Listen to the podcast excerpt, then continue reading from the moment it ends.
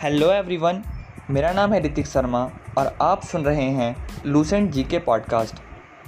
ये chemistry section का तीसरा एपिसोड है और इस एपिसोड में हम बात करने वाले हैं प्योर सब्सटेंस और उसके सब टाइप के बारे में, जो कि है एलिमेंट्स और कंपाउंड्स।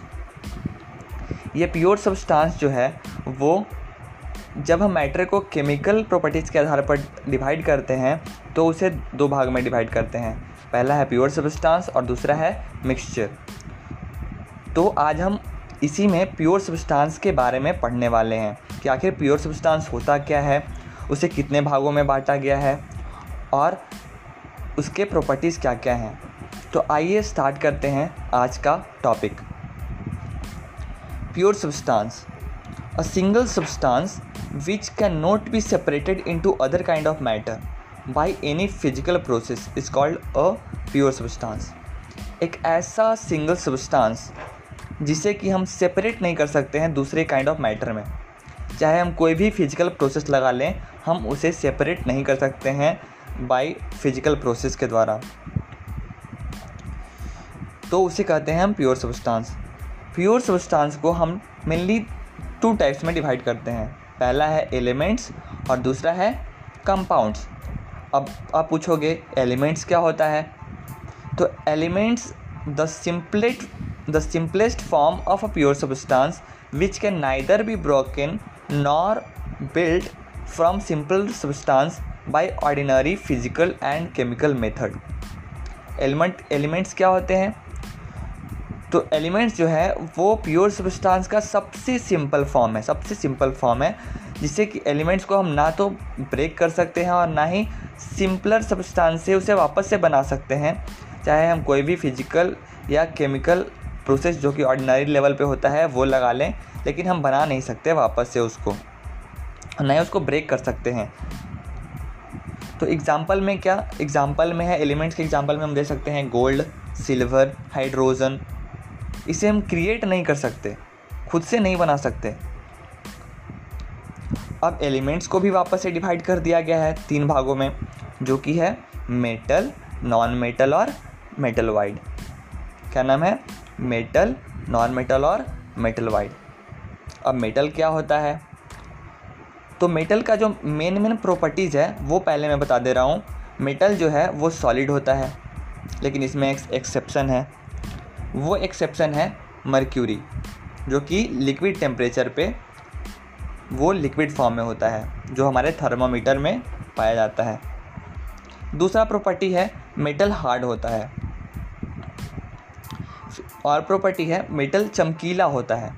मेटल का मेल्टिंग पॉइंट बहुत ज़्यादा होता है और बॉइलिंग पॉइंट भी ज़्यादा होता है। मतलब इसे हम बहुत ज़्यादा टेम्परेचर देंगे, तब ये पिघलेगा और ज़्यादा टेम्परेचर देंगे, तभी ये बॉयल होगा। इसका एक और प्रॉपर्टी है कि मेटल जो है good conductor of electricity and heat होता है। मतलब इसके थ्रू हम इलेक्ट्रिसिटी बिजली और हीट दोनों को आसानी से पार करवा सकते हैं। इसमें फ्लो कर सकता है मेटल में। अब एक इसका एक कैरेक्टरिस्टिक्स है कि जैसे जैसे हम टेम्परेचर बढ़ाएँगे, जैसे जैसे हम टेम्परेचर बढ़ाएँगे तो मेटल का जो कंडक्टिविटी है मेटल का जो इलेक्ट्रिसिटी कैरी करने का कैपेसिटी है वो घटने लगेगा। क्यों घटने लगेगा? क्योंकि मेटल के अंदर जो उसके पार्टिकल्स का पोजीशन है, वो पार्टिकल्स अपने पोजीशन पे वाइब्रेट होने लगते हैं। वो पॉजिटिव आयंस अपने पोजीशन पे वाइब्रेट होने लगते हैं। ठीक है? तो ये मेटल्स के बारे में हमने मोटा मोटी जान लिया कि क्या क्या मेटल्स का कैरेक्टरिस्टिक्स है। अब एग्जांपल्स की बात करें तो मेटल्स में iron copper silver gold aluminium zinc etcetera हम ले सकते हैं। जो दूसरा टाइप है एलिमेंट्स में, वो है नॉन मेटल क्या है? नॉन मेटल नॉन मेटल जो है, वो उसका प्रॉपर्टी मेटल से ठीक उल्टा होता है। जैसे मेटल सॉलिड में पाया जाता था मोस्टली एक्सेप्ट मर्क्यूरी लेकिन नॉन मेटल सारे स्टेट में पाया जाता है। सॉलिड लिक्विड गैस तीनों में पाया जाता है। मेटल लस्चरस होता था, चमकीला होता था, लेकिन नॉन मेटल जो है, वो चमकीला नहीं होता है। एक्सेप्ट आयोडीन इसमें एक्सेप्शन है। आयोडीन जो है, वो नॉन मेटल होते हुए भी, वो क्या होता है? चमकीला होता है। तीसरा जो मेटल का था, कि वो गुड कंडक्टर ऑफ़ इलेक्ट्रिसिटी होता है। लेकिन वहीं नॉन मेटल जो है वो पुअर कंडक्टर ऑफ़ इलेक्ट्रिसिटी होता है। मतलब इसमें इलेक्ट्रिसिटी आसानी से फ्लो नहीं कर पाता। एक, लेकिन इसमें भी एक एक्सेप्शन है ग्रेफाइट ग्रेफाइट जो है, वो एक नॉन मेटल होने के बावजूद उसमें इलेक्ट्रिसिटी फ्लो हो सकता है। मेटल का कुछ और प्रॉपर्टी था कि वो मेलिएबल होता है। मेलिएबल किसको बोलते हैं? जिसे पीट कर एक सीट में कन्वर्ट किया जा सके। हम बहुत हम बहुत टीन का या फिर जो भी मेटल हैं, लोहे का एक सीट देखते हैं, पतला सा सीट देखते हैं तो वो मेलिएबल होने के कारण ही ऐसा बना सकते हैं। या फिर मेटल का हम तार देखते हैं वायर देखते हैं तो वो मेटल डक्टाइल होता है। डक्टिलिटी एक प्रॉपर्टी है, उसी के कारण मेटल को हम वायर के फॉर्म में बना सकते हैं। लेकिन नॉन मेटल इसका अपोजिट है। नॉन मेटल ना तो मेलिएबल होता है मतलब ना उसको सीट में कन्वर्ट कर सकते हैं और ना ही डक्टाइल होता है, ना ही उससे वायर निकाल सकते हैं। तो नॉन मेटल का प्रॉपर्टी जैसा हमने देखा, वो सारा मेटल का अपोजिट प्रॉपर्टी था। कुछ एक्सेप्शन थे, जैसे आयोडीन का एक्सेप्शन लस्चरस होने में और इलेक्ट्रिसिटी पुअर कंडक्टर का पुअर कंडक्टर ऑफ़ इलेक्ट्रिसिटी का एक्सेप्शन ग्रेफाइट अब आते हैं एग्ज़ाम्पल की ओर। कि नॉन मेटल्स का एग्जाम्पल्स कौन कौन सा होता है?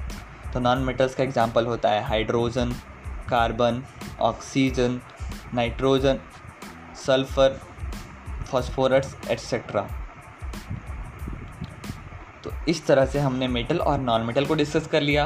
अब जो एलिमेंट्स का तीसरा टाइप है, तीसरा टाइप है, वो है मेटल वाइट क्या है? मेटल वाइट मेटल वाइट जो है उसमें मेटल की भी प्रॉपर्टी होती है और नॉन मेटल की भी प्रॉपर्टी होती है। तो ये समझो कि एक कॉम्बिनेशन है मेटल और नॉन मेटल का।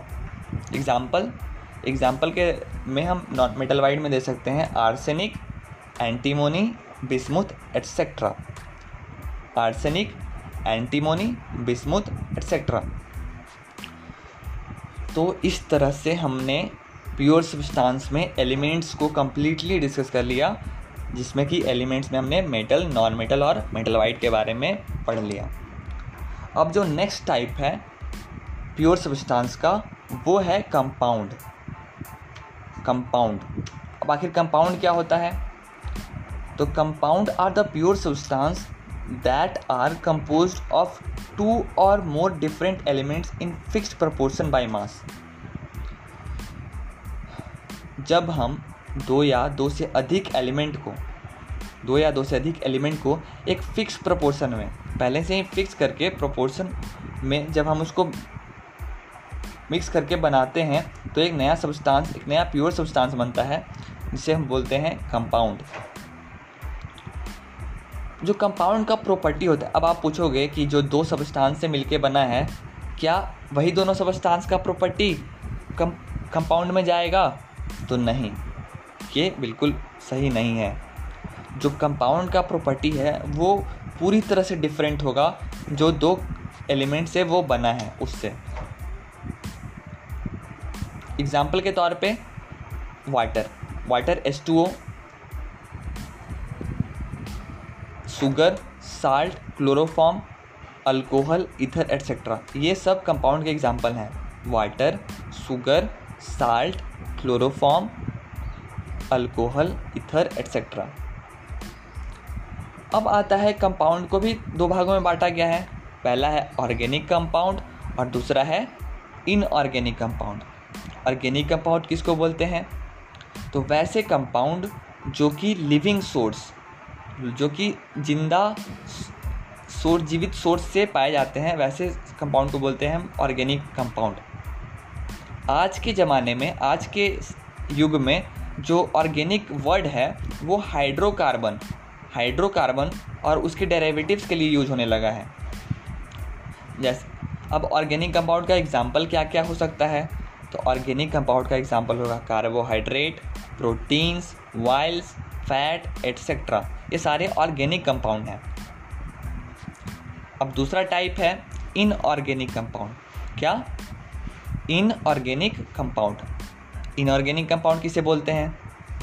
तो the compound obtain from non living sources वैसे कंपाउंड जो कि नॉन लिविंग सोर्सेस जो कि निर्जीव सोर्सेस से पाए जाते हैं, निकाले जाते हैं। जैसे कि रॉक्स से मिनरल्स से, इन सब चीज़ों से जो कंपाउंड निकाले जाते हैं, उसे हम इनऑर्गेनिक कंपाउंड बोलते हैं। एग्जाम्पल्स एग्ज़ाम्पल में हम दे सकते हैं कॉमन साल्ट जो हम लोग घर पे नमक खाते हैं, वो। मार्बल वाशिंग सोडा, ये सारे इनऑर्गेनिक कंपाउंड के एग्ज़ाम्पल हैं। तो आज हमने काफ़ी चीज़ें पढ़ ली, जैसे प्योर सब्सटेंस के बारे में, के बारे में पढ़ा, उसके तीन टाइप के, दो टाइप के बारे में पढ़ा एलिमेंट्स और कंपाउंड्स एलिमेंट्स क्या होते हैं, वो पढ़ा। एलिमेंट्स को तीन टाइप में डिवाइड किया गया है मेटल नॉन मेटल और मेटल वाइड उसके बारे में पढ़ा। कंपाउंड्स के बारे में पढ़ा।